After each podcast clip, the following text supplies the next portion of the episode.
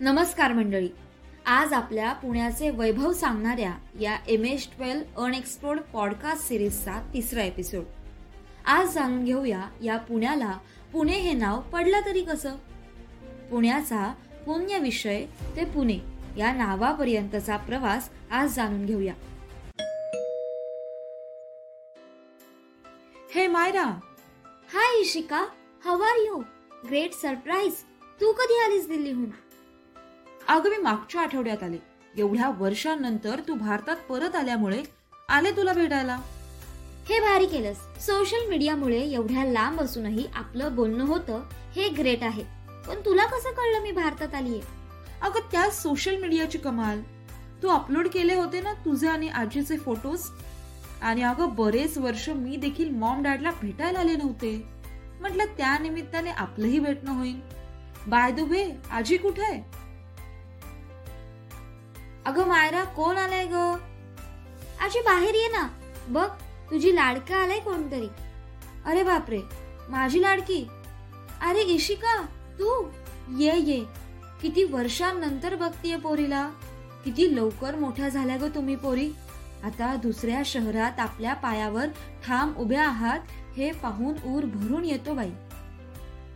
आजी माझं जाऊ दे ग. बाकी तू आहे तशीच आहे. आजही प्रेमळ. पण हे पुन्हा शहर खूप बदललंय बरं.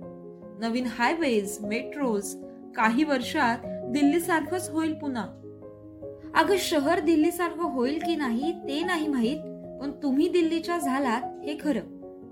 म्हणजे? मी नाही समजले. अगं आपल्या शहराचं नाव देखील नीट घेता येईना तुम्हा पोरींना.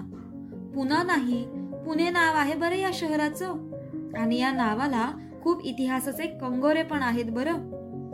सॉरी आजी पण तिकडे बोलतात खूप लोक पुन्हा. म्हणून मी पण बोलले. ए आजी सांग ना ग तो काय इतिहास आहे ते. अगं तुम्ही आत्ताच भेटलात ना? गप्पा मारा जरा. माझं बोलणं काय? चालूच असतं. आजी सांग ना ग मला पण ऐकायचं आहे.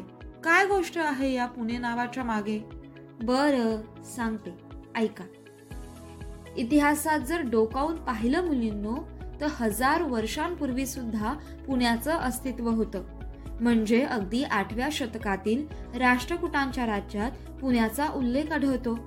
त्यांच्या काळातील इसवी सन सातशे सत्तावन्न व सातशे सदुसष्ट सालचे दोन ताम्रपट सापडले आहेत ज्यामध्ये पुणे विभागाचे नाव पुण्य विषय असे लिहिलेले आहे. त्यातील विषय या शब्दाचा अर्थ भूविभाग असा होतो. ओ आजी एवढं जुनं आहे तर आपलं शहर? हो तर. त्यानंतर पहिला कृष्णराज या राजाच्या कालखंडात पुण्याचं अस्तित्व होतं. याचा पुरावा म्हणजे तळेगाव ताम्रपटामध्ये पुण्याचा उल्लेख पुनक विषय असा केलेला आहे.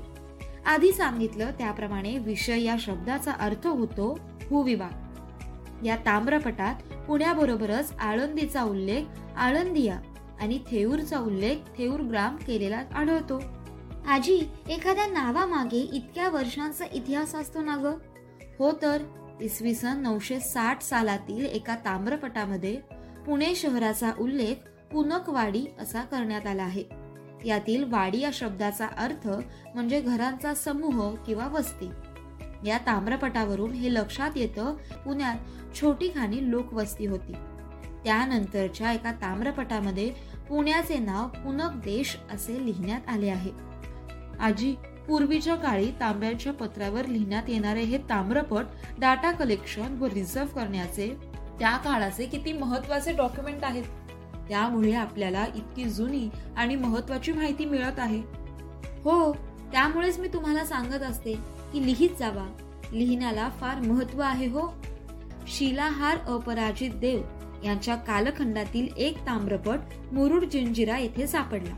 त्यातही पुणे विभागाला पुनक देश असे म्हटले आहे.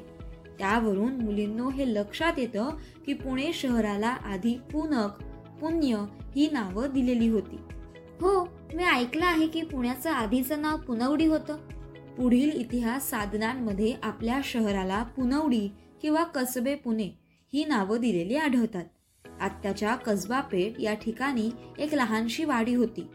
तिच्या पूर्वेस कुंभार व कासाराली वेस होती. आजी मग पुण्यनगरी का बरं म्हणतात पुण्याला? अगं पुण्यात राहायला येणारी माणसं खरी पुण्यवान हो. आमच्या मागे कसली घाई नाही ना गोंधळ. मन शांत करणारं आणि चित्त जाग्यावर आणणारं निसर्गरम्य येथील वातावरणात आम्हाला राहायला मिळतं. आणि खरं सांगायचं झालं तर पुण्याच्या गॅजेटियरमध्ये पुणे या नावाचा असा अर्थ आहे की जेथे दोन नद्यांचा संगम होतो ते हे पवित्र पुण्यतीर्थ. म्हणून पुण्यपूर असे नाव पडलं. आजही पुणेकर पुण्याला अभिमानाने पुण्यनगरी म्हणून नावाजतात. हो गाजी म्हणून आजही अनेक लोकांना पुण्याचे अप्रूप वाटते. हो त्या काळीही अनेक संत महात्मे लोक या पुण्यनगरीत येऊन जात असे. अगदी महाराष्ट्रातील थोर विचारवंत संत नामदेव महाराज तेराव्या शतकात आळंदीत येऊन गेले तेव्हा प्रवासात ते पुण्याला मुक्कामास होते. व नदीवरील पुण्येश्वर महादेवाचे दर्शन घेतले होते. पुढे मुळा मुठेच्या संगमावर त्यांनी स्नानही केले असावे. त्यावेळीचे पुण्याचे वर्णन संत नामदेव महाराजांनी आपल्या अभंगात केले आहे. अलंकापुरीच्या दक्षिणेस पुण्येश्वर देवो पुण्यस्थळ महादेवो. मूळपीठी नागेंद्री पाहो हो त्रिवेणी रूपी वाहत असे.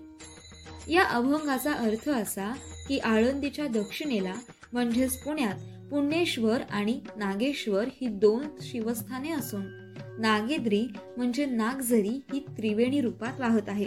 ओहो आजी मी असं ऐकलंय की पुण्येश्वर महादेवावरून पुण्याला पुणे हे नाव पडलं असावं.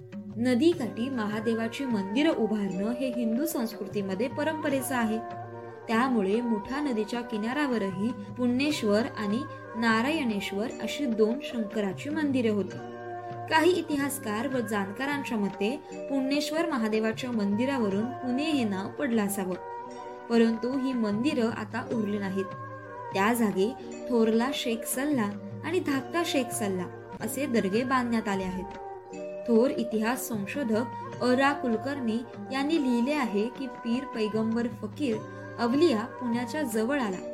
त्यांनी पुण्येश्वर आणि नारायणेश्वर ही दोन मंदिरं करामतीने उचलून पुरंदरावर नेली आणि त्या जागी पीरस्थाने बांधली. इतिहास संशोधक दत्तो वामन पोद्दार यांनी देखील संशोधन करून या दर्गांच्या पायांचा अभ्यास केला तर हिंदू मंदिरांचे अवशेष तिथे दिसून येतात असे सांगितले. आजी असं आहे तर? पण आजही आहेत का ग दर्गे? हो आहेत की. आता मात्र या विषयाचा वापर निवडणुकीतील राजकारणापुरताच केला जातोय. आजी ते असलं तरी एवढीशी असलेली ही वाडी आता किती विस्तारली आहे ना? स्वतःची भक्कम ओळख निर्माण करून आज जगभरात मिळवत आहे. हो तर आपलं पुणे आहेच ऐतिहासिक. उगाच नाही पुण्याला सांस्कृतिक राजधानी म्हणत. शहाजी राजांची जहांगीर असलेल्या या पुण्यात जिजामाता आणि शिवरायांनी सोन्याचा नांगर फिरवून गावात सुख समृद्धी शांती प्रस्थापित केली. तर पुढे पुण्याने पेशवाईच्या काळात सुवर्ण काळ अनुभवला. पेशव्यांनी पुण्याचे सौंदर्य स्थळात रूपांतर केले. या काळात पण पुण्याचं नाव पुणेच होतं का ग? हो शिवरायांच्या काळात पुण्याचे नाव पुणच होतं. मात्र शिवाजी राजांच्या निधनानंतर औरंगजेबाने सिंहगड जिंकून घेतला व तो पुण्यात वास्तव्याला आला. त्यावेळी त्याच्या नातूच्या स्मरणार्थ पुण्याचे नामांतरण मुहियाबाद असे केले व बुधवार पेठेचे नाव मुहियाबाद पेठ असे ठेवले गेले. पण ही दोन्ही नावं काही फार काळ टिकली नाहीत. मग आजी या सगळ्यात पुन्हा हे नाव कधी आलं बरं? पेशवाईचा अस्त झाला आणि ब्रिटिशांचा कालखंड सुरू झाला. यावेळी पुणे याचं स्पेलिंग इंग्रजी भाषेत पुना असे केलेले आढळते. त्यामुळे पुना किंवा पुना रेसिडेन्सी हे नाव ब्रिटिशांच्या काळात पडलं. आजही अनेक हिंदी भाषेत पुना असंच बोलतात. पण आता खरे नाव पुणेच आहे हं? रेल्वे स्टेशनवर देखील तुम्हाला पुणे हेच नाव पडलेले दिसेल.